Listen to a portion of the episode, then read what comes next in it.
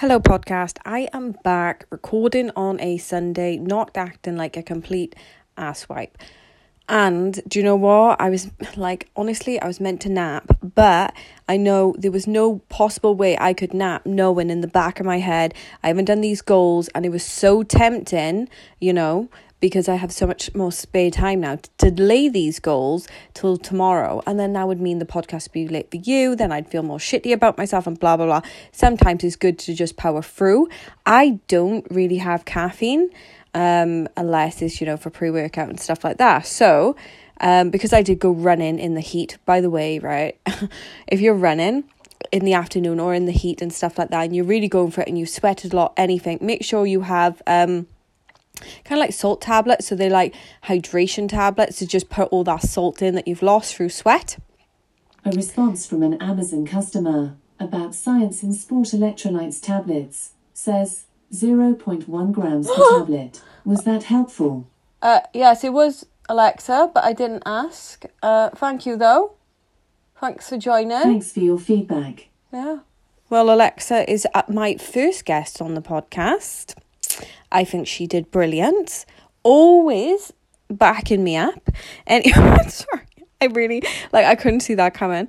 Um but yeah, so um, just be mindful of that just because I've been in the heat and I feel so drained.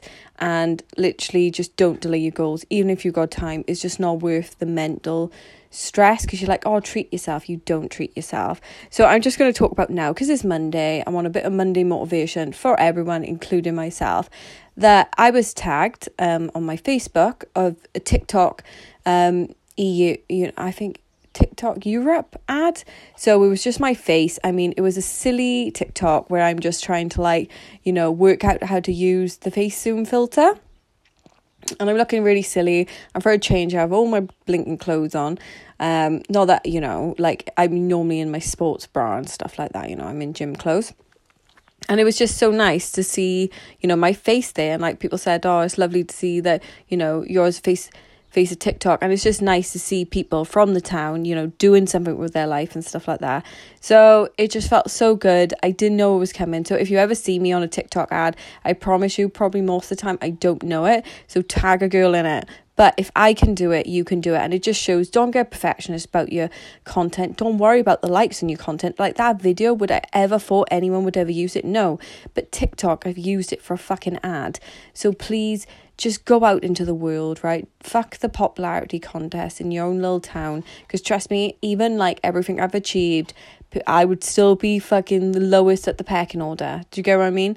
You gotta remember the world is global, it's full with billions of people, and people will like you. So don't get too lost in like now with other people because you can, you know, you'll get there. So that's my Monday motivation for you remember, you know, when you go after a goal, you want to hit it worldwide, not locally. See ya.